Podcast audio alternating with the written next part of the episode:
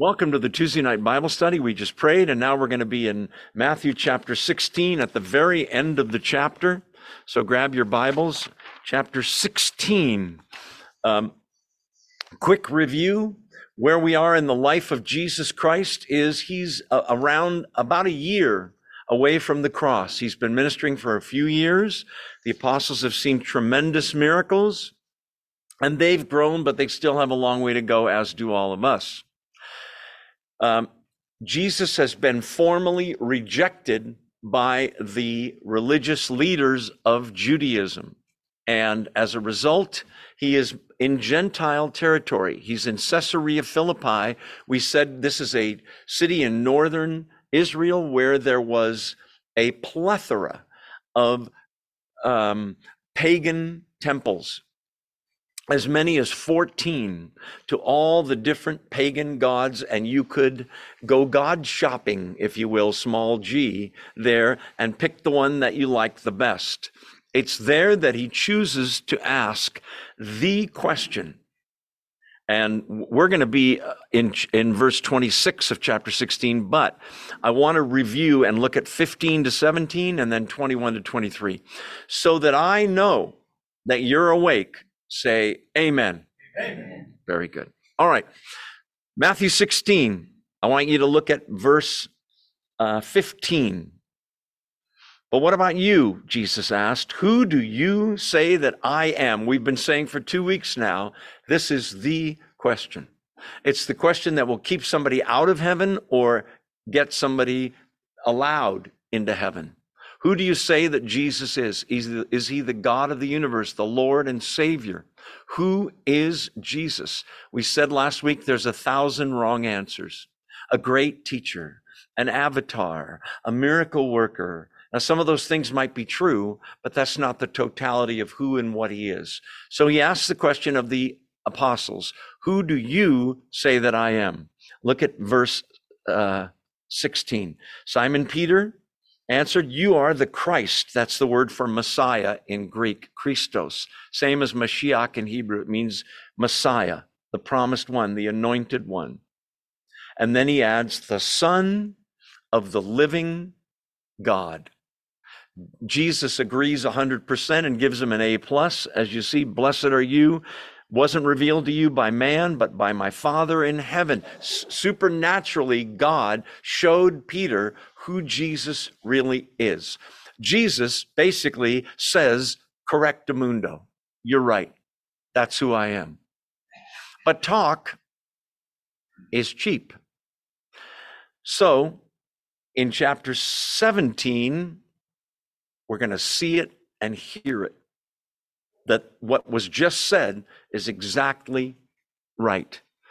The other thing I want you to see in chapter 16 before we move to uh, the verse we're going to start with is 25, 26, is look at verse 21.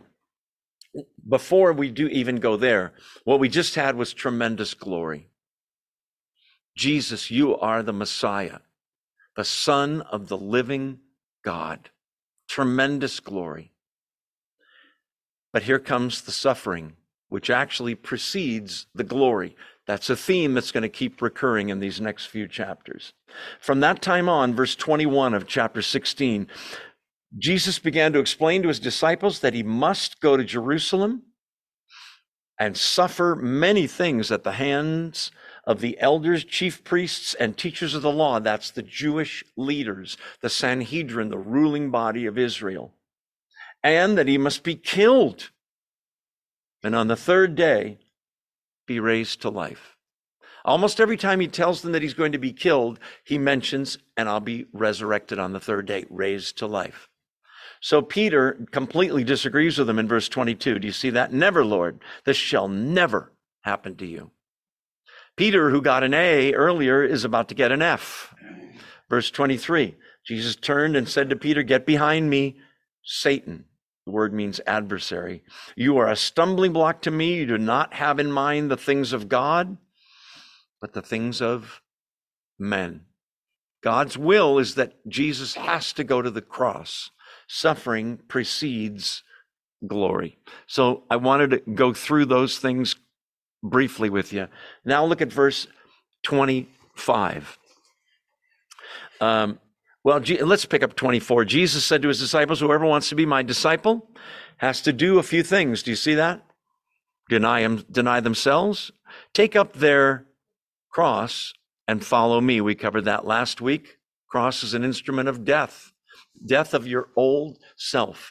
Deny yourself. Say yes to God and no to your own will and mine. Take up their cross. And then the third thing, follow me. There's the lordship of Christ. For whoever, verse 25, wants to save their life will lose it, but whoever loses their life for me will find it. This is what's known in literature as a paradox. In order to save your life, you have to lose it. In culture, especially Western culture, somebody that is saving their life is somebody that is working hard, earning a lot of money, and that's their focus. I want status, I want money, I want power, I want fame, all the things that the world values. I want people to, I want the cameras to go to me in the owner's box when a touchdown is scored on the Kansas City Chiefs. Don't get me started there. But anyway, um, this is a paradox. It's Jesus is really saying you'll never live until you first walk to your death with me, because that's what a cross is an instrument of death. The person carrying the cross knows I can't save myself. I am here to die. It's a paradox because the more we die to ourselves, the more we're truly living. The people that live this way are the happiest, most joyful, fulfilled people on planet Earth. So it's a paradox. Look at verse 26. Mm, for what will it, uh, what, sorry, what good will it be for someone to, ch- to gain the whole world yet forfeit their soul? Or what can anyone give in exchange for their soul? So again, it's, it's another paradox. But what he's saying is he's mentioning the absolute folly and foolishness of spending your life having it be all about the physical world, material goods, earning money, keeping up with the Joneses, all of that. So he uses an extreme example. Look at verse 26. What good will it be for someone to what? Gain not a million dollars, not a hundred million, not 50 billion. I believe the richest man in the world is still um, the Tesla guy, right? Elon Musk. Um, the Amazon guy is up there as well. Um, there, there are others. He's saying, what if somebody could gain all the wealth in the world, gain the whole world, yet forfeit their soul? Well, you say that's a lot of wealth. That's a lot of goods you could gain. What's the difference? The way, by the way, the word soul is the word psyche, P S Y C H E. Sounds like psychology, and it means soul. And in the Bible, it means the whole person, the immaterial part of you, the software, if you will. The hardware is your physical body. And there's also the spirit, body, soul, spirit. Um, he's saying, even if you could gain the whole world, that you make that your goal, you've lost big time. The answer as to why is because you can't take it with you. All the wealth in the world can't keep you alive forever, and you're going to leave it behind. As we always say, when there's a hearse with a dead body in it, there's never a trailer with the guy's stuff behind him.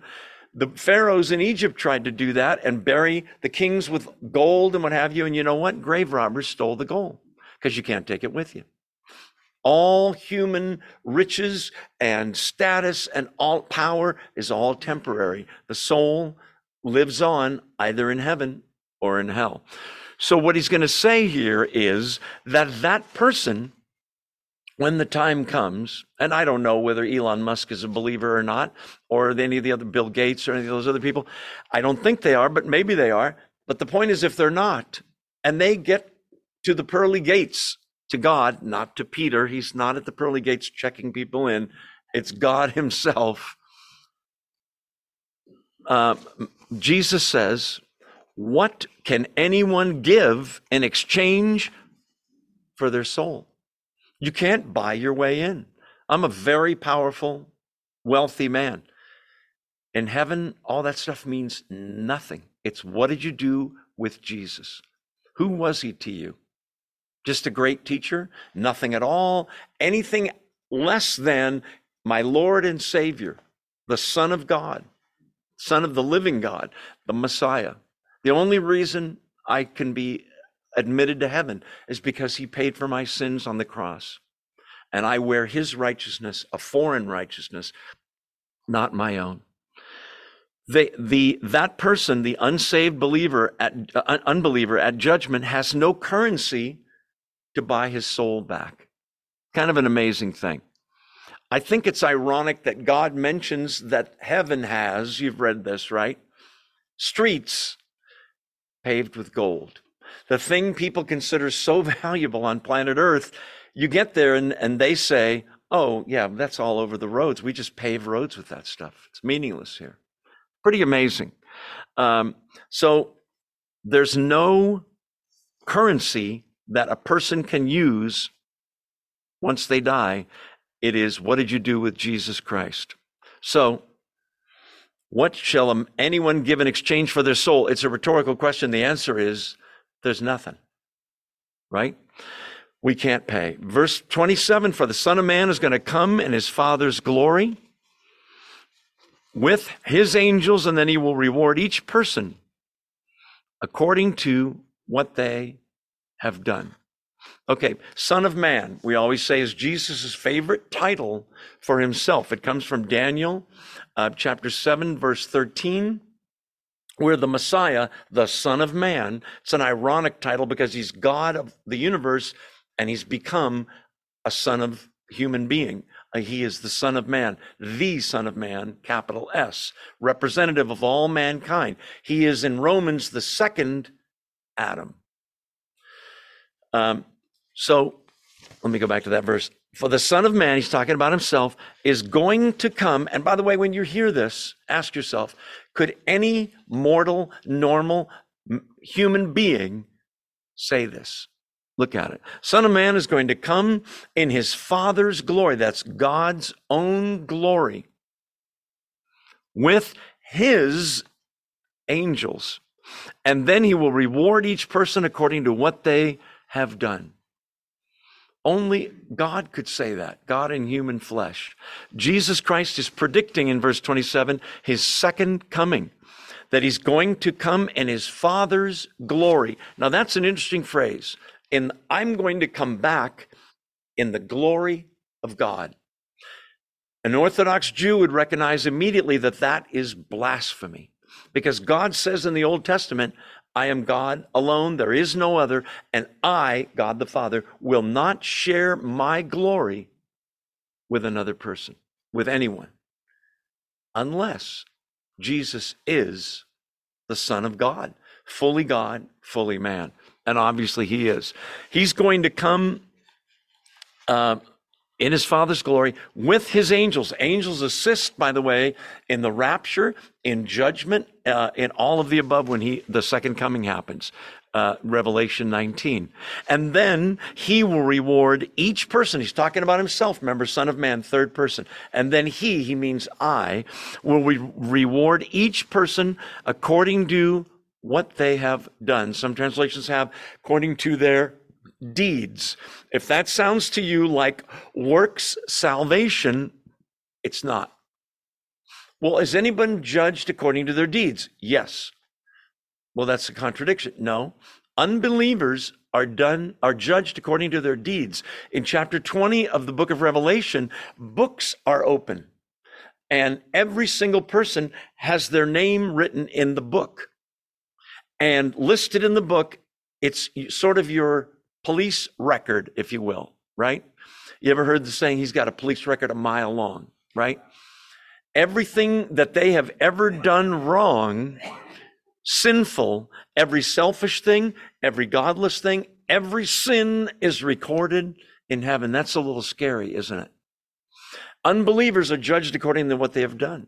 But the overarching sin that they're judged on is this Jesus Christ, no thanks. No, I don't believe he's my Lord. He's not my Savior. I don't go by his rules. I did it my way. Frank Sinatra theology. People that live that way seem to get away with it on, on earth, don't they? There's some really wealthy, healthy, powerful sinner types. Nobody gets away with it. Everyone's judged according to their deeds that doesn't believe in Jesus. What does it say in that book under your name? All the sins are blotted out. All of them, past, present, future, because you're a believer in the Lord Jesus. He paid for them on the cross. It would be unjust for God to punish you for things that have already been laid on the Lord Jesus. Under your name and mine, it says, sins paid for by the blood of the Lord Jesus Christ. Praise God. It's an amazing thing.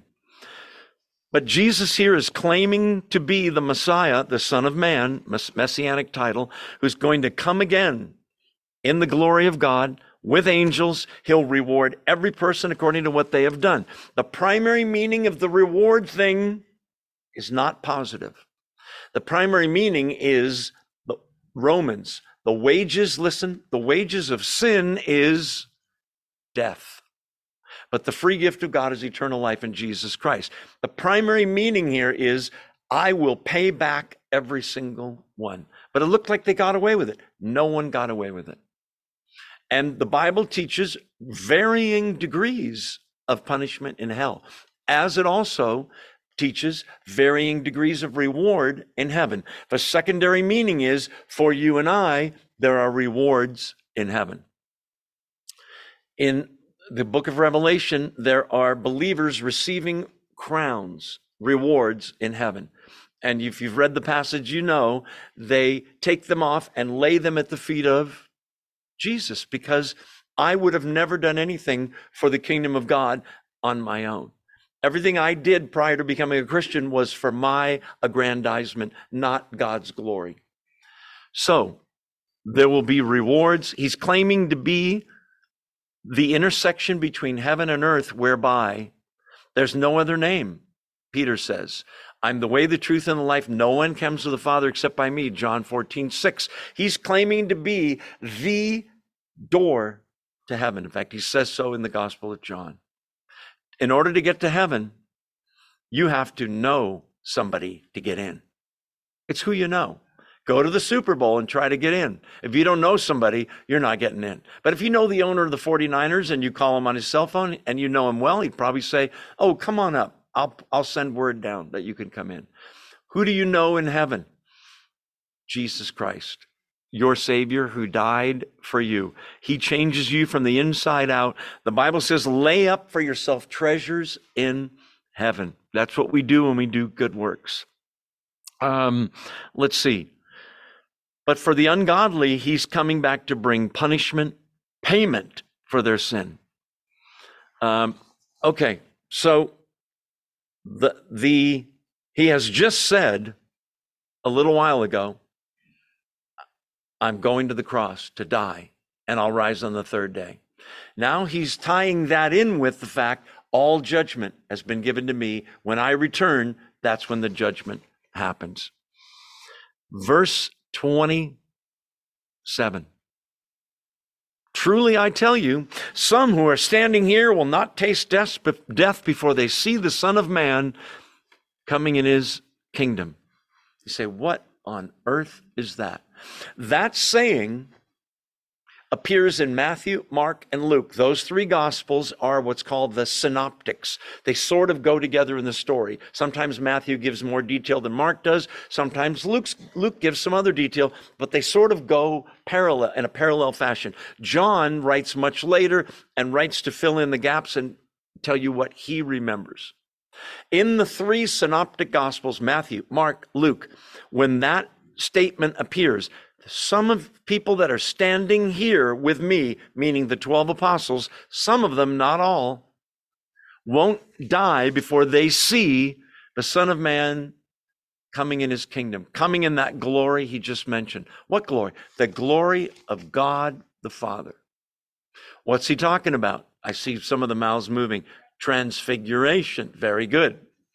The transfiguration is what happens in chapter 17. It appears in Mark and in Luke as well. It is a unique event. It only happens one time on planet Earth where Jesus shows them who he really is. In chapter 16, he just says, Yes, Peter, you're right. I am the Messiah. I am the Son of the living God. He explains he's going to be crucified and raised from the dead. He explains that he's going to come again and judge the world. But in 17, we actually see a preview. We, the reader, see it along with just three of the disciples, the inner circle of his disciples, Peter, and the brothers, James and John. The three of them were partners in a fishing business owned by Zebedee, the father of James and John. So we're leading up to the transfiguration, which is one of my favorite parts of the Bible, I have to, I have to admit. Okay, so that's why he's saying some are standing here, aren't going to taste death before they're going to get a little sneak preview of the coming attractions. Let's go to chapter 17. Are you still awake? Say amen. Amen. Okay, good. You, those of you on Zoom, I forgot to ask you, are you awake? Okay, there's my sign. Amen from Zoomland. I see people waving. All right. Chapter 17 is a roller coaster. It's going to begin with what we call, in spiritual terms, church language, a mountaintop experience. You ever have one of those with the Lord where you're just, wow, so awesome?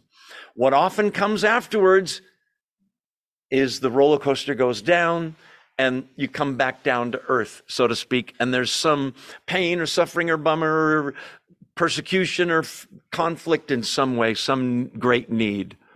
It starts with a mountaintop experience, and what follows is dealing with a demon possessed boy, the worst one Jesus encounters, who the other nine apostles could not cast the demon out. And Jesus is going to be so disappointed. I'll show you. After that, Jesus pays his taxes.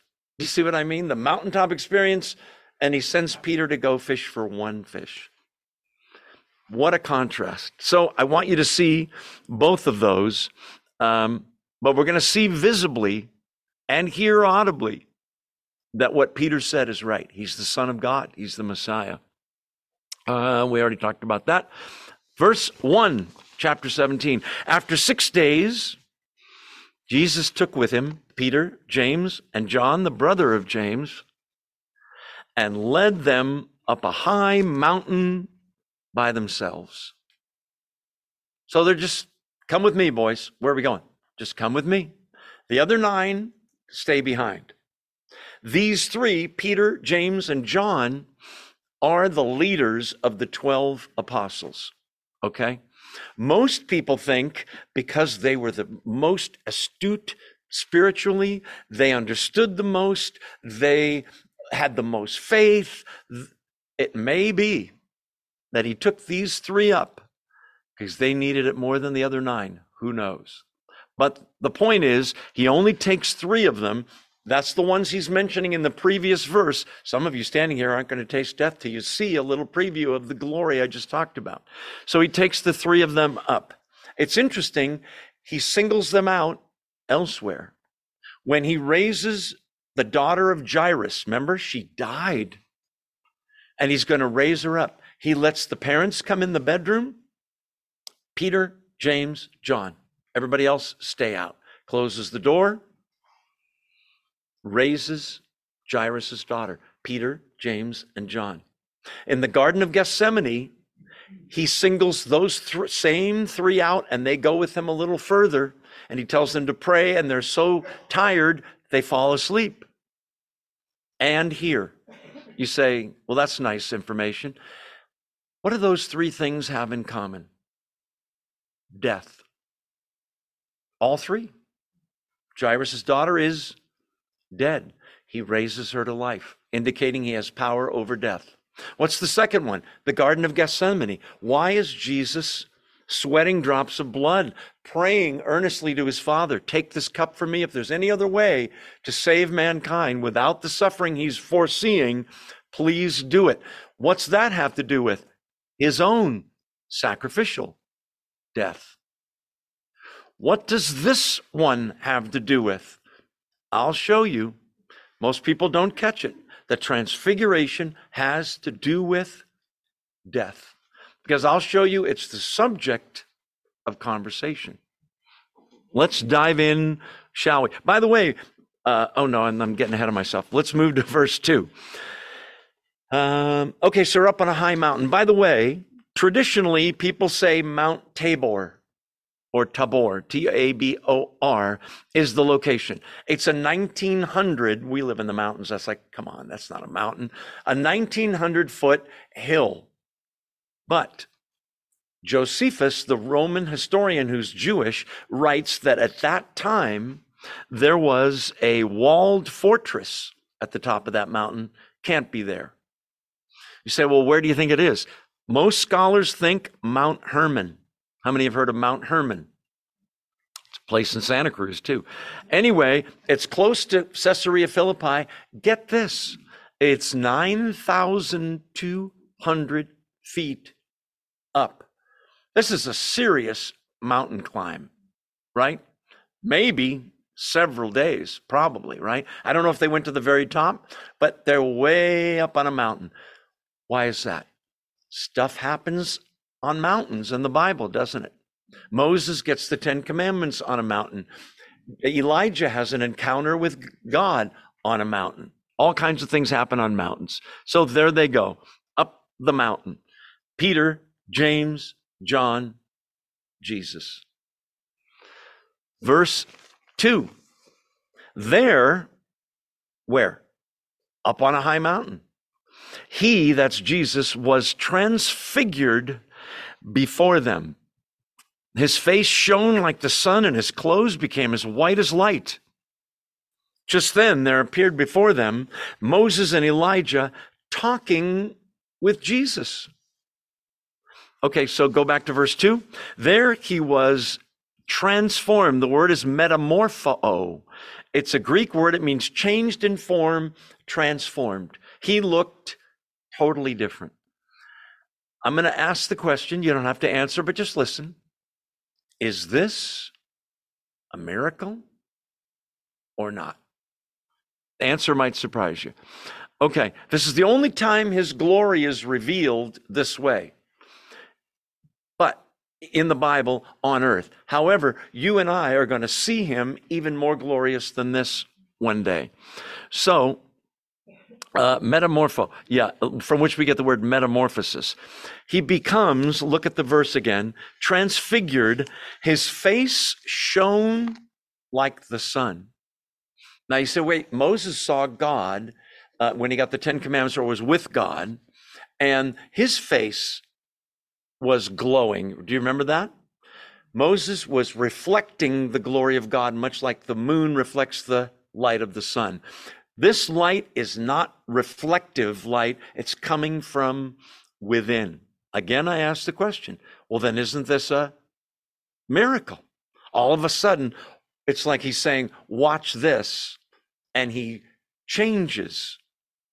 Or does he? There he was transfigured. His face shone like the sun. This is a picture of the, the three guys doing this, like you can't look, right? most of you know, and don't try this at home, but if you're outside at noon and without sunglasses or protective lenses, if you stare at the sun without blinking for long enough, what happens, class? You go blind. It's just too bright. You just know, even as a kid, I can't look at that. You get a sense of it. That's how bright Matthew wants you to know that's how bright his face was. His clothes became white as the light. It literally in Greek is white as light. I don't know how else to say it. Light itself. So he's glowing from head to toe with light. Got the picture? There's no words spoken that we know of so far. He just, it just starts happening. Mark, uh, no, I think it's Luke tells us, I have it somewhere, um, that the, the guys, Matthew, uh, I'm sorry, Peter, James, and John, guess what they were doing? Sleeping. They're always sleeping. I don't know if it's the maybe the, the air's thin up there, right? You ever been to Denver, Mile High City? It's a mile up. The air's thin there. If you play sports there, it's different than if you play down in the lower elevations. What they're seeing is not a miracle. Seems like a miracle, not a miracle. The miracle was the previous two plus years when that glory that was always there was veiled. He's just giving them a peek of who he really is. What this is going to confirm is what Peter said You're the Christ, the Son of the living God. We're going to get visual confirmation and auditory, meaning you're going to hear it from God Himself before we're done. We're also going to get scriptural uh, proof from uh, Moses and Elijah, we find out here. So, uh, let's see. Do we want to go there now? No, not yet. This is not a new miracle. It's a temporary ceasing or stopping of the miracle of him being veiled. When you were growing up, did you ever watch TV show or movies Superman? Okay, don't worry, I'm not going to blaspheme and Superman's the same as Jesus. No, he's not. But if you watch the story of Superman, okay, and it's I, I believed it as a kid, you know, you're watching, oh, that's cool. It's kind of ridiculous because his costume is black rim glasses and a suit. And Lo- Lois Lane and Jimmy Olsen just don't go. Wait a minute, Superman. Have we ever seen Clark and Superman together? He looks a lot like Superman, except for the gla- glasses, right? It's almost like Superman. And if you watch the show, you know, at least in the TV show, he never tells them, I'm Superman. But imagine if Clark Kent undid his tie, always had the tie with the suit and the black and the white shirt, right? And he went like this. And they saw the big S there for Superman. Jesus is, in a way, so, say, showing them see the S, Savior. It's me. This is who I really am. But it's not just, oh, look at the S. It's so bright, they know this is supernatural brightness. In the Old Testament, God appeared as a pillar of cloud, okay, during the day, and a pillar of fire or light at night. Now, that light, the presence of God, that cloud is called the Shekinah glory. This is the Shekinah glory. Listen, it's not coming from a cloud. It's coming from a human being or what they thought was just a human being. You saying he's not human? No, I'm saying he's both. Fully God, fully man. Not 50% God, 50% man. 100% God who takes on an additional nature of 100% human being. This guy that they had hung out with for a few years, who ate with them, slept next to them outside, usually, and eh, had all the human stuff happen to him. He scratched his arm and bled a little and got tired and is suddenly showing them, Peter, you're right. I'm the Son of the living God. Let me show you. Now, it's true that the Old Testament says no man, no human being, shall see God in his totality of his being and live. It's too awesome in our sinful nature. Isaiah in the Old Testament gets a glimpse of God in heaven, a vision. And he high fives God, and he, no, he doesn't. He falls on his face and says, I'm ruined. I'm a man of unclean lips. I dwell among a bunch of unclean people. I'm ruined. You're so holy. It's so awesome. I can't even handle it. They get just a very small glimpse. Believe me, he's brighter than this in his totality, but it's been veiled all this time. The miracle is that he took on this humble human body uh, and was veiled in that pre incarnate glory. Pre incarnate means before he got into flesh. Carne in Latin is flesh. Pre incarnate means Jesus existed before Bethlehem for a trillion years times a trillion years. He always existed with the Father, John 1 1. This vision Um, I want you to, now we're going to take two detours. Go to uh, John 1.14, Gospel of John. So three books to the right. John chapter 1. I just want you to see this. And then you say, Well, I want to get back to the vision. I know, I do too. But I want you to notice this had a profound effect on these dudes. John in chapter 1 talks about the Word in the beginning was the Word, the Word was with God, the Word was God. Look at verse 14. The Word became flesh. God became a human being, Jesus, and made his dwelling among us. That word, by the way, is going to come back in a second. I'll tell you now. He made his dwelling, English. Greek, it says literally, he tabernacled among us. Keep reading. We have seen his glory. John means Peter, me, and my brother James. We've seen his glory. What kind of glory are you talking, John? The glory of the one and only who came from the Father, full of grace and truth. Now go to the toward the back of the Bible to First Peter. Easiest way is go to Revelation, take a left and go back. Uh, actually, Second Peter, my mistake. Second Peter, chapter one, about five books before Revelation, and there's short books there. Second Peter, chapter one, verse 16. I hope I'm right.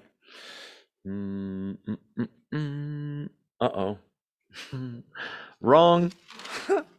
uh, is it chapter two? Maybe it's first. Oh, it's, I'm sorry, wrong chapter. Chapter one, verse 16.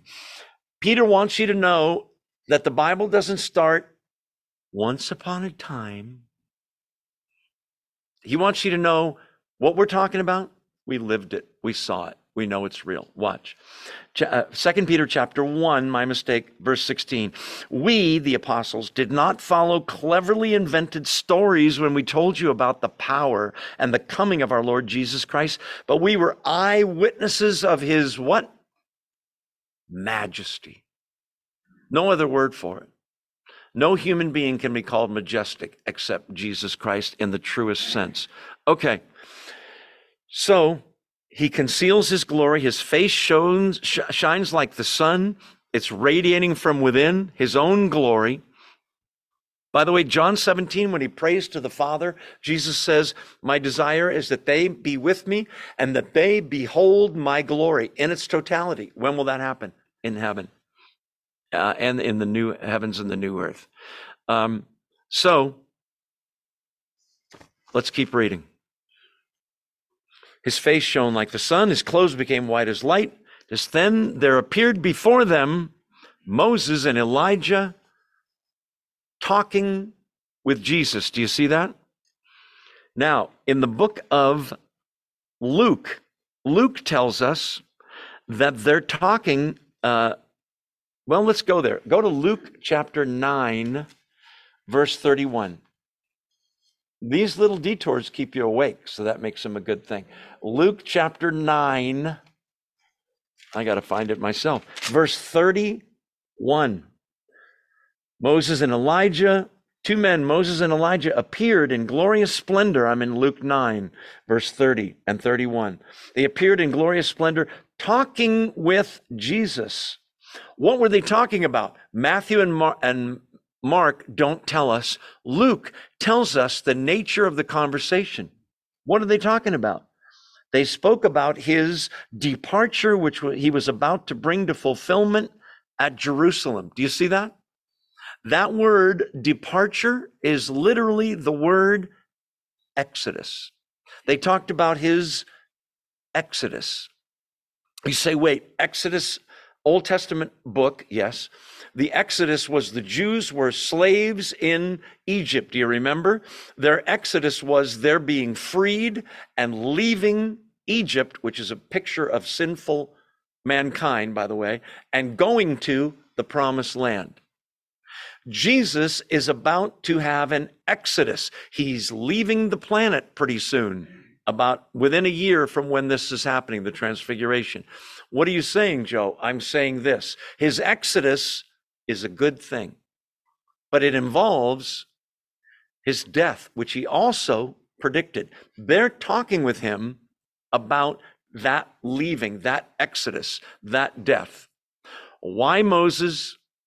Why Elijah? There's so many people God could have picked Abraham, David, Aaron, Joseph, one of the other prophets. Why Moses? Why Elijah? The Jews referred to the Old Testament as the law and the prophets. It was another way of saying our Bible, the Old Testament. What you have is the Old Testament, the Torah, the law and the prophets. Who represents the law to a Jew? Moses. Got the law on Mount Sinai, right? Gave the law to the people. Who represents the greatest of the prophets? Elijah. Why else are they unusual? Elijah didn't die, just went to heaven. He's a picture of people that go up in the rapture, or for some, the second coming. What about Moses, though? He did die. What's he doing there? Moses died at the end, chapter 34 of Deuteronomy. Anybody know who buried Moses? God Himself. Really? Yes. Why? I think, number one, he did not want Moses' grave to become a religious shrine where they sell postcards and you can get some holy water and no one knows where Moses is buried. But in Jude chapter 1, verse 9, the archangel Michael has a dispute with the devil over the body of Moses because God had future plans for Moses. Moses and Elijah, I want you to know, notice, here they are. Somehow, Peter, James, and John know the guy on the left is Moses. Yeah, I think the other guy's Elijah. I think you're right. How do they know? There's no, I've seen his photo on Facebook. Yeah, that's him. They don't have Facebook. Although Moses was the first person to download from the cloud to a tablet. Anyway, how do they know it's Moses and Elijah, Joe? I don't know. I think God supernaturally let them know. I know who that is. That's Moses and that's Elijah. For a Jew, these are the two superstars of the Old Testament the law and the prophets. What's the testimony? They, the law and the prophets, in human flesh, Moses and Elijah, are talking with their master, Jesus, about his coming exodus. I'll show you why they're, he's their master in a second. Moses and Elijah, most scholars think, appear in Revelation chapter 11 as the two witnesses that come back again to witness to the Jews in Jerusalem. We won't go there now. But I want you to notice, among the other lessons we're going to get to in this thing called the Transfiguration, please notice there's life after death. Moses died, and there he is. Well, he was a believer. Yes, not going to be convicted for a sin? No. Yeah, but he died before Jesus, but he was looking forward to the coming of the Messiah. Old Testament saints looked forward to the coming of the Messiah. We look back to the coming of the Messiah. Second thing, it's still Moses, it's still Elijah. What do you mean? I think when you die, you'll recognize your loved ones immediately. They won't have to reintroduce, I was your mother on the earth. Oh, Nice to meet you. You look different here. I think my mother will look different there, but I think I'll know her right away. They know it's them. It's Moses and it's Elijah. For Jews, this is unbelievable confirmation. But we're about to see, and we're going to take our two minute break right now. When we come back, we'll see how Peter, good old Peter, misunderstands the whole thing. Let's take our two minute break and go grab some snacks. Introduce yourself to someone you don't know. We'll be right back. Don't go away.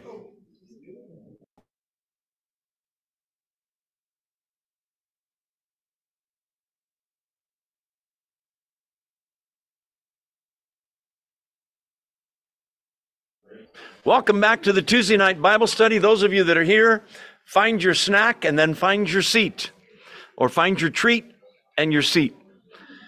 We're still in Matthew chapter 17, taking our time because this is a big deal. This transfiguration thing is a big deal. By the way, Jesus was transformed and showed them who he really is confirming what Peter said. But do you know who else is supposed to be transformed? You. Romans chapter 12 says, be transformed. He's talking to Christians, not glowing like the sun. I don't hope for that, but be transformed by the renewing of our minds, the Bible says. Elsewhere, it says we have the mind of Christ. Thought I'd mention the transforming of you and I as well. Um, let's see. The fact that Jesus said he's going to suffer and die, and the fact that Elijah and Moses are talking about the coming Exodus as if it's some great thing is supposed to give Peter, James, and John some hope that it's not a tragic thing that he dies for the sins of the world on a bloody cross. It's the most awesome thing that ever happened. So, um, Luke also adds in his gospel that Jesus was praying right before the transfiguration happened. Last thing, I want you to notice that precept upon precept happens in our Christian lives. What do you mean? I mean this.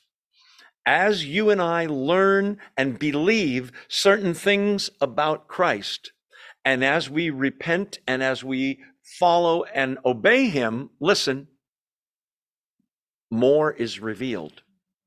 I don't think this would have happened unless Peter had said what he said in chapter 16. I believe you're the Christ, the Son of the living God. Once we profess our faith and believe it, and Peter believes it, he's given more revelation, precept upon precept. You build on it. You want a download, and so do I. Just give me all the information at once. We couldn't handle it, and we wouldn't understand it. But our faith grows. And guess what? You never get there this side of heaven. We can always keep learning. I always say this is a supernatural book. Read it, study it, understand it, and then start over and read it again. You'll see stuff you never saw before, and then do it again. It's a lifetime thing. It's an amazing book. Okay, so Moses and Elijah are there, confirmation for them. Technically, everything has to be confirmed by two or three witnesses. So we've got two now who are talking with Jesus, Moses and Elijah. For Moses and Elijah to show up again, Elijah lived 900 years before this, Moses 1400 years before this. For them to show up, if I'm Peter, James, and John, I may not understand fully what's going on, but I'll tell you this I would say, whoever this Jesus guy we're following is, look who's coming to talk with him. This guy's a big deal. So Peter's about to really misunderstand. Verse 4 Peter said to Jesus, Lord, it's good for us to be here. That's true. If you wish, I will put up three shelters. That's the word tabernacles or booths. One for you, one for Moses, one for Elijah. It's pretty good. No. That's not the point of this vision. What's Peter saying? Oh, the light bulb went on. I get it. You're on an equal footing with Moses and Elijah, the greatest of the prophets and the lawgiver of Israel. Moses, but in some ways, the father of Judaism. I get it. So we can build three tabernacles. Goes back to the Feast of Tabernacles. In a literal sense, a tabernacle is nothing more than a tent. But before they had the temple, they worshiped in tents, tabernacles. He's, in a way, Peter saying, I'll build one for Moses, and we can honor him there, and Elijah there, and you there. Because I get it. You're on an equal footing with Moses, and it, and he's interrupted by God himself. Watch. One for you, one for Moses, one for, I don't think he gets Elijah. I don't think he gets the word out. Why do you say that, Joe? Look at verse 5. While he was still speaking, God's like, right? He's like, oh man.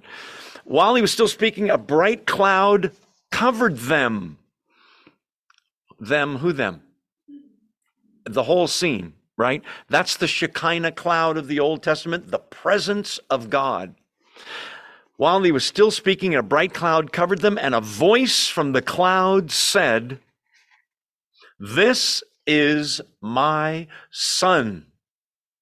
Notice the word son is singular Not, these are my boys, these are my sons. You know, Moses, Elijah, Jesus, they're equal. No, wrong. This is my son, singular. If he's God's son, he's just like God. Same essence, same nature. This is my son, whom I love. Some translations have, this is my beloved son. With him I am well pleased. Hear him or listen to him singular. Not Moses, not Elijah. I'm not throwing out the whole Old Testament, don't worry.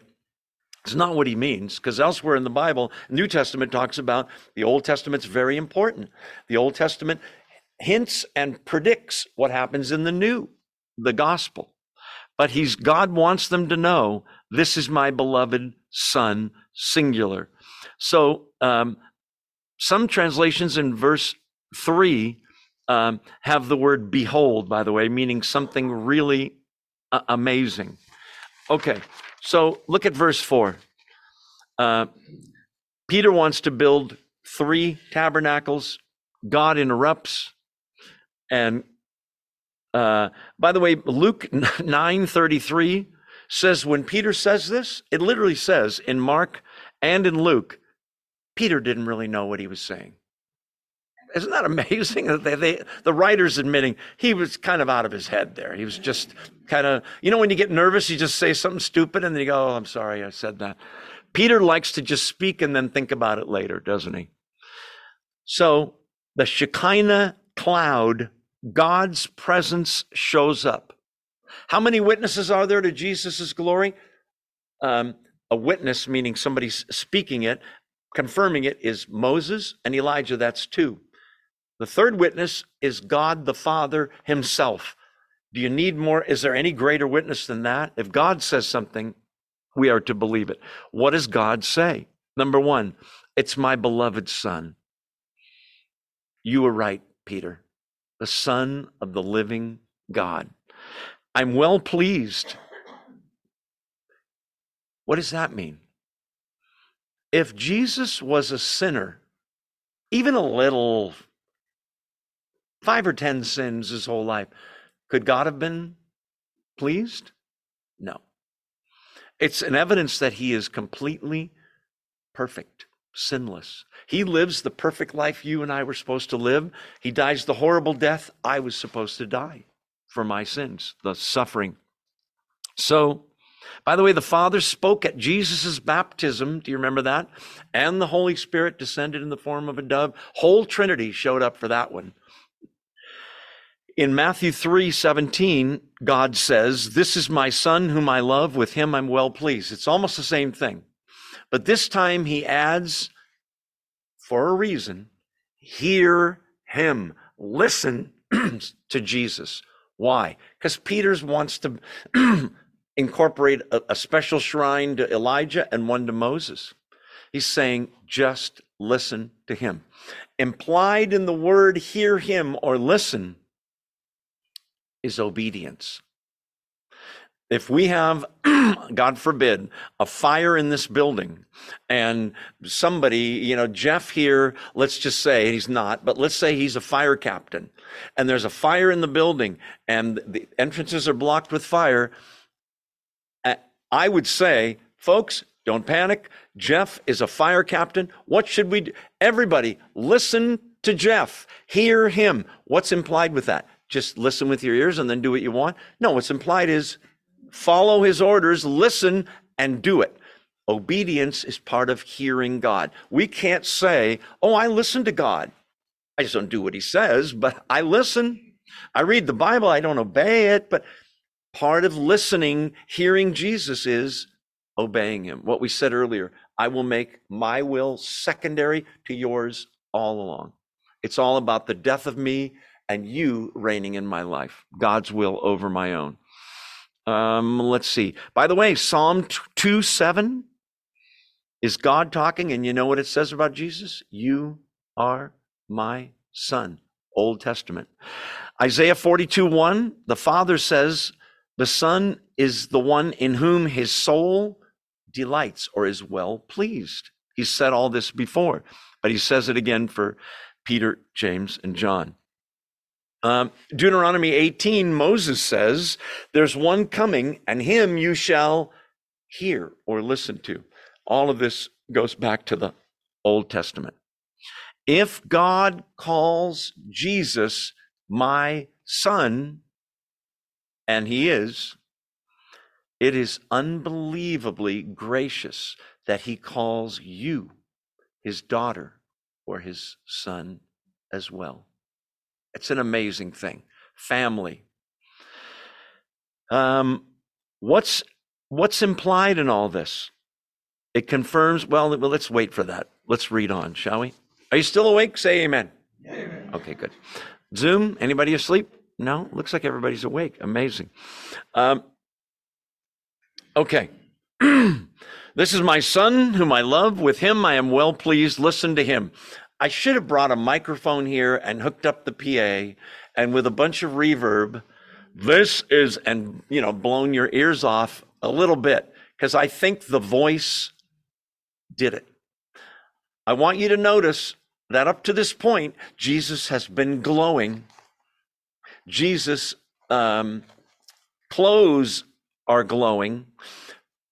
Ab- I'm sorry, uh, Moses and Elijah have showed up. But watch the reaction, which hasn't happened until God speaks. Look at verse 6. When the disciples heard this, they said, Hey, God, how you doing, man? No.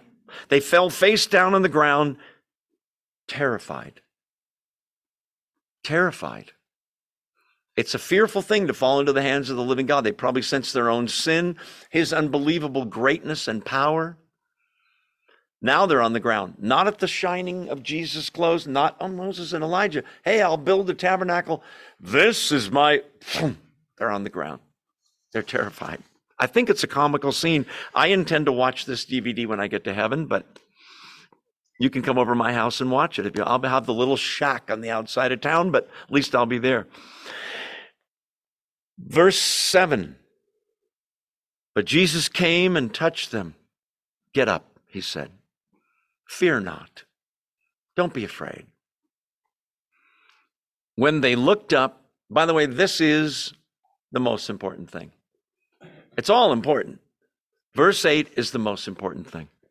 When they looked up, they saw no one except Jesus. No Moses, no Elijah, no more cloud, just Jesus. If your salvation and mine is Jesus plus, you're wrong.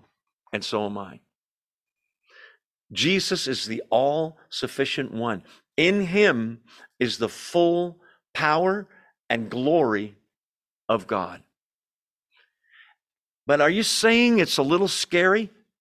Yes. But in Peter's statement, it was all glory, wasn't it? It was, You're the Christ, the Son of the living God. Jesus mentioned shortly after that in the chapter before this, I'm going to go to Jerusalem, I'm going to die, I'm going to rise from the dead. Remember all that? Suffering. They've now seen confirmation that this is true. I want you to go to Hebrews chapter 1 with me. So from uh, Matthew, take a right, go all the way toward the back, and if you see the book of James, take a left. Hebrews is right before James. Hebrews chapter 1. Mm-hmm. Hebrews chapter 1. Backstory very quickly. What is Hebrews? It's the only book of the New Testament that, believe it or not, we're not sure who wrote it. Don't let that worry you. The early Christians that really knew what books are being studied and believed they were sure Hebrews was in. We don't know who wrote it. Hebrews, listen, is a book written to Hebrews. What's a Hebrew? Jews. Hebrews is a book written to Hebrews, clearly written by a Hebrew, some Jewish person, to let them know stop being Hebrews.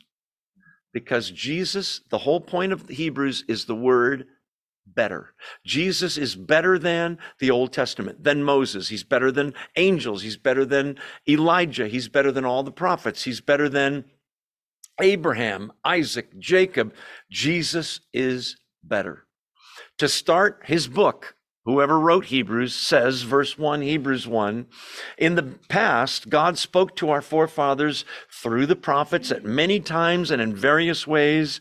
But in these last days, he's spoken to us by his Son, whom he appointed heir of all things, and through whom he made the universe creator. Well, who is this Son? Verse 3. The Son is the radiance, they just saw it on the Mount of Transfiguration, the radiance of God's glory. And I'm going to get it wrong just to make a point. The radiance of God's glory and the approximate representation of his being. Is that what it says? It says the exact representation of God's being. Um, sustaining all things by his powerful word. After he had provided purifications for sins, that's on the cross and the resurrection and the ascension, he sat down at the right hand of the majesty in heaven. So he became as much superior or better to the angels as the name he has inherited is, superior to theirs. Um, look at verse 8. He's going to quote the Old Testament. But about the Son, he says, Your throne, O God. Who says that? God the Father speaks to God the Son in the Old Testament and says, Your throne, O God, will last forever and ever. Um, we could go on. My point is, Jesus is it folks. Jesus is the exact representation of God, the, the majesty of God Himself. Okay, so go back to Matthew 17. We get it. It was an awesome scene. They're so terrified, they're face down on the ground in verse 6. Jesus has that kind of power and glory and majesty. Wow. If that's all he has, it's not as great as what you're about to see. Because in addition to that kind of power, he also happens to be gentle, tender, compassionate, loving, caring. Verse 7. But Jesus came and touched them. Get up, he said. Don't be afraid. Isn't that beautiful? The God that is all powerful also happens to be a very gentle, beautiful being. You see both? If your God is the God of love and he's just a gentle guy, period, you're missing the judgment, the wrath, and the power. On the other hand, if your God is that scary, powerful guy and you're missing the love and the tenderness, you don't have a full orbed picture. Jesus, listen, reveals the Father and he's both. It's beautiful. He touches them, says, Get up, don't be afraid. By the way, that goes back to Matthew, uh, sorry, Daniel 8, where Daniel gets a vision so mind blowing, he's on the ground, and an angel touches him, touches him, and says, Get up, don't be afraid. Beautiful. But verse 8 is the key. When they looked up, they saw no one except Jesus, not Mohammed, not Allah, not Confucius, not Buddha, not Jim Jones, not Jimmy Swaggart, not Abraham, not the Virgin Mary, not the Pope, not the Dalai Lama, just Jesus. That whole scene was to show them this guy that looks like just your average Jewish guy is God in human flesh, fully God, fully man, Messiah. They only saw Jesus. Don't add anything to the gospel or to Jesus except what's in the word. The cloud's gone, Moses is gone, Elijah's gone, even God the Father's gone. Focus on and hear Jesus. He's the only hope of the world the only judge of the world, the only atonement for sin. Buddha never died for sins, neither did Muhammad. So I thought of this question Why doesn't Peter revise his statement Remember? I think if you want, I'll build three tabernacles Moses, Elijah, you. I get it. You're equal. Not equal, says God. Eh, wrong. And now there's just Jesus. Why doesn't Je- why doesn't Peter say, How about if I build one tabernacle just for you? What's a tabernacle? It's a little mini temple. Why not? Because Jesus is the temple, a person, not a building. And our bodies, First Corinthians, are also temples of the Holy Spirit where God lives inside of us. What do you mean Jesus is the temple? Okay, what's a temple? It was a place they would go, listen, to worship. We go to Jesus to worship. It's a place you would go to pray. We pray in the name of Jesus. It's a place you would go to sacrifice. That's all done.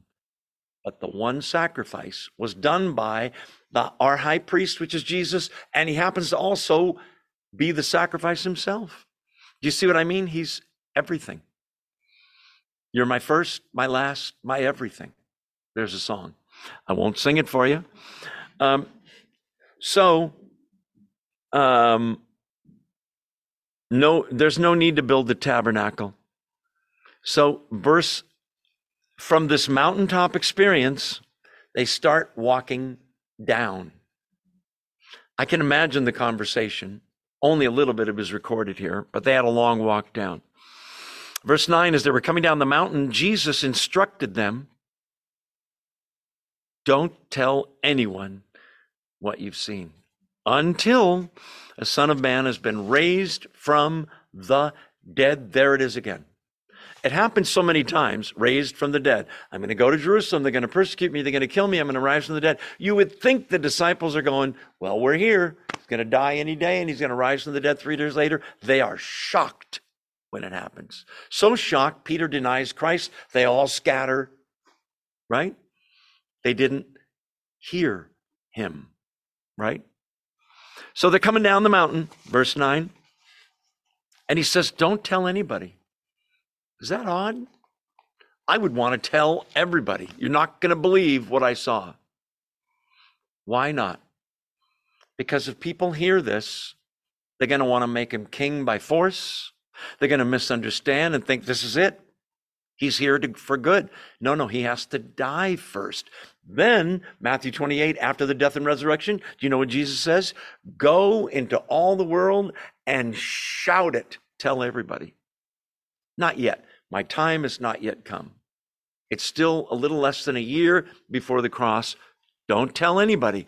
How hard would that be to get back and with, you know, all the other guys, right? Andrew and Thomas.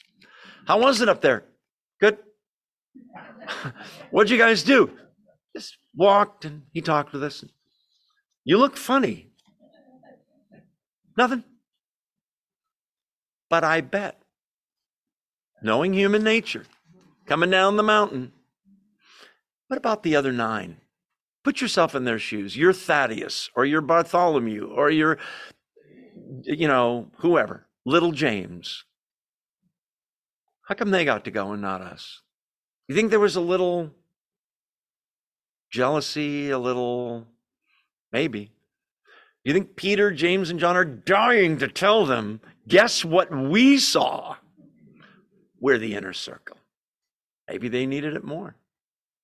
It's possible that what we're about to read from the mountaintop down to the valley and the gross stuff that goes on on sinful earth, it's possible that the disciples could not cast out this demon because they had a little bit of an attitude.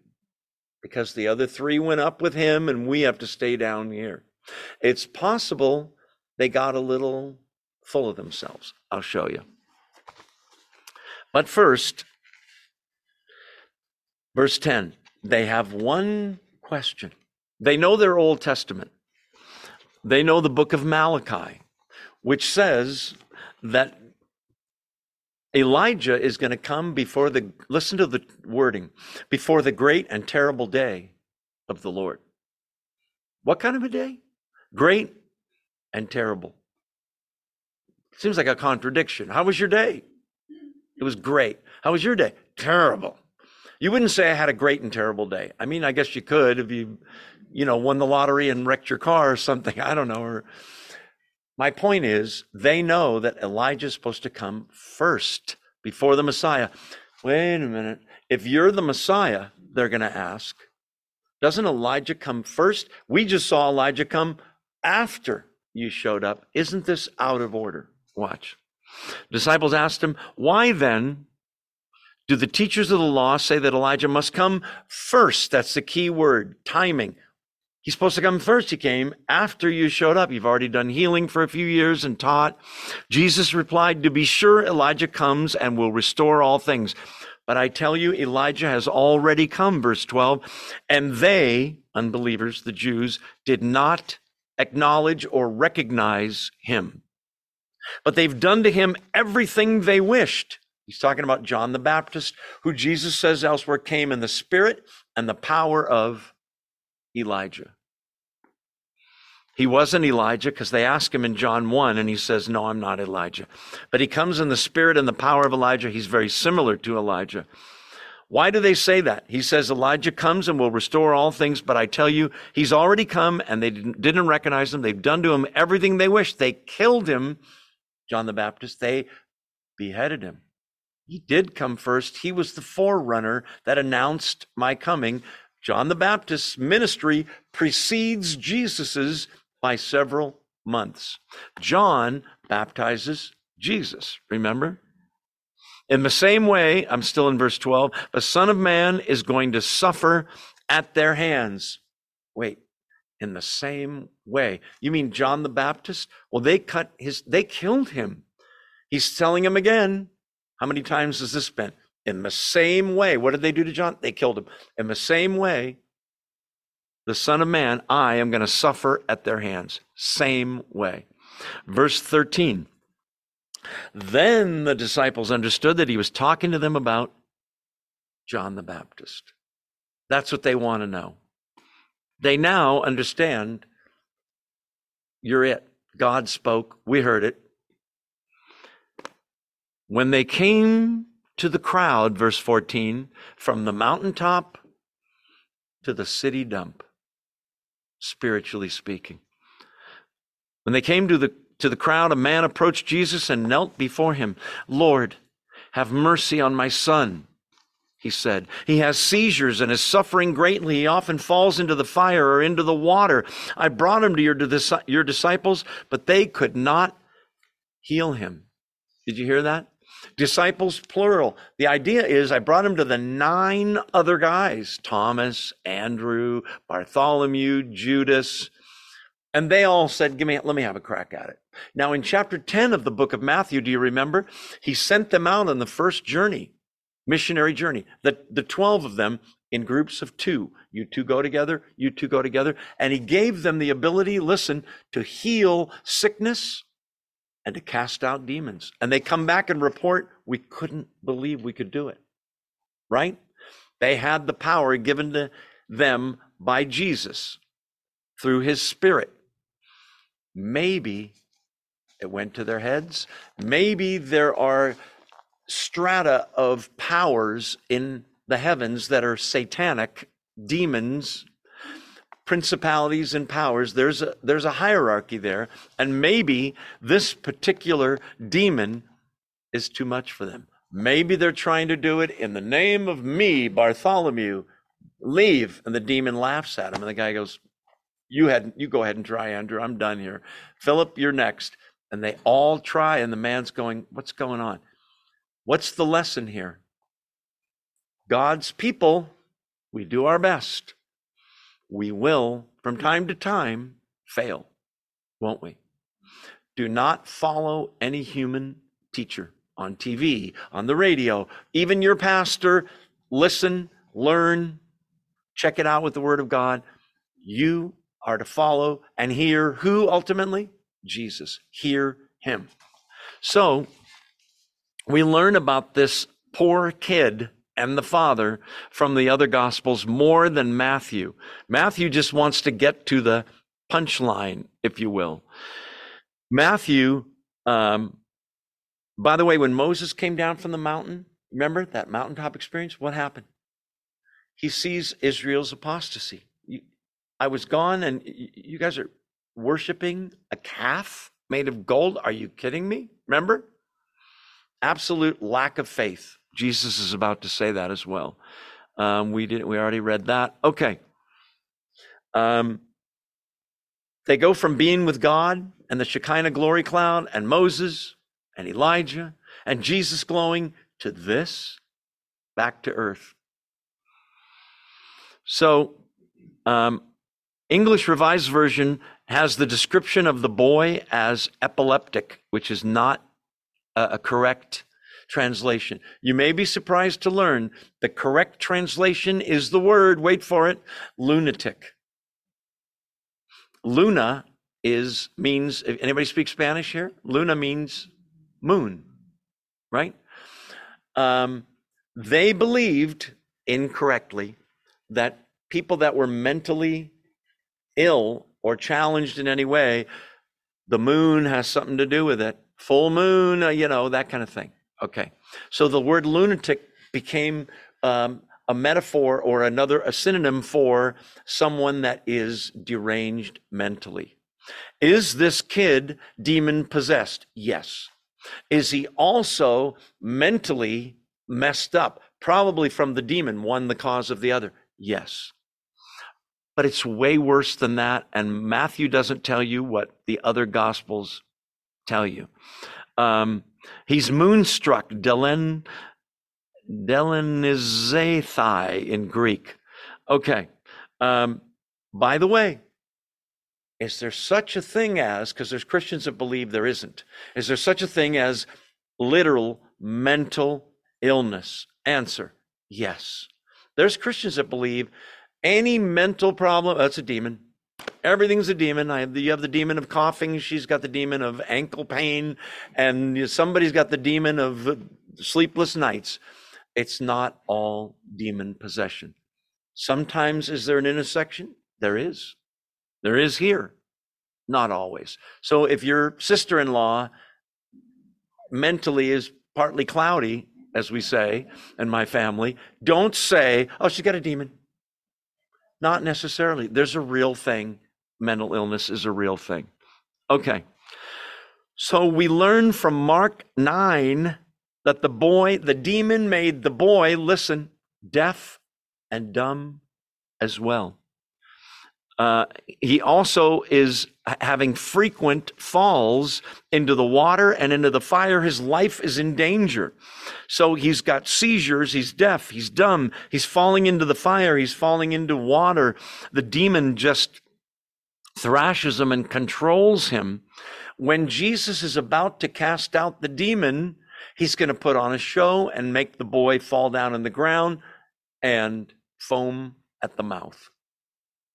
Okay, go back to chapter 17. Uh, notice that he brought him to the disciples. They could not heal him. For we're not told what reason. Verse 17, Jesus' reaction. You unbelieving and perverse generation, how long shall I stay with you? How long shall I put up with you? Bring the boy here to me. Well, it's an unsurmountable problem. Bring the boy here to me. Well, God, in my life, I have this problem over here, and I've got this problem over here, and it's it, there's no solution. Jesus says, Joe, bring the problem to me. And once you do, leave it there with me and let me handle it. You know what we do? I, I picture my need, my prayer request as a box, and I bring it to Jesus, Jesus' feet on a throne. And I try to leave it there and ask him. And you know what I do when I worry? I go pick it up and take it back again. Lack of faith. Okay. Bring the boy here to me. That's the real solution. Um, so, like I said, Mark says, as soon as he says, Bring the boy here to me, the demon puts on a real show. throws the boy to the ground. He's fum- flo- foaming at the mouth and what have you. Um, okay, we're still reading. Verse 18 Jesus rebuked the demon, and it came out of the boy, and he was healed at that moment, instantly. No big fight, no fancy incantation. He rebuked the demon. Elsewhere, he says, Come out of him. That's all. And the demons have to obey. Remember that the apostles, if they're able to do this, are able to do this in his power. But his power is innate, it's within him. He was the one shining that light. Now he still looks like a dude again, a human with hair and a beard and a cloak and maybe a little dirt on his arm from mountain climbing. But inside, that light we saw earlier is still shining. We just can't see it with human eyes. The demon, which is a spirit being, a fallen angel, could totally see it. They know who he is. So when he says, Get out, the demon splits immediately. Um, before we move on, I got to tell you that um, in the Gospel of Luke, when the demon comes out, and by the way, Luke presents the story that there's not just the nine disciples, Jesus, Peter, James, and John, the father, and the boy. There's a huge crowd there. It's a big scene. Oh, here comes Jesus. When Jesus says, Get out, and the guy leaves. I just noticed we're two minutes late. I better shut up and quit. When Jesus says, Get out, and the demon splits, Luke writes, All were astonished. We're going to bring it full circle. Listen. All were astonished at the majesty of God. What's your point? Peter, James, and John on the mountain were astonished at the majesty of God. It's not just light and power and extreme scariness, it's also tenderness, it's also compassion to heal. It's also complete power over everything, including the strongest demon there could possibly be. More on this next week. More on, that's the teacher's name. More on this next week. We're going to close with prayer now. Um, let's pray, shall we?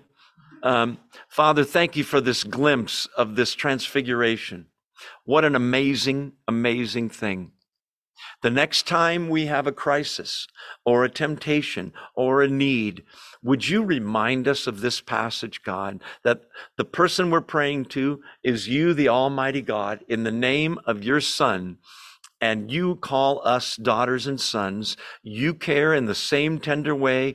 You still, and your son still, has that unbelievable, limitless power. May we pray with that in mind, God, and leave things in your hands. Lastly, would you give us ears to hear him and obey? We pray that you would change our lives this week, God, for your glory. Thank you for this time, Father. We love you.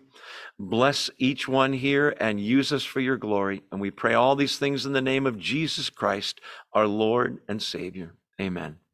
Make sure to say hello to someone you don't know. That's really important.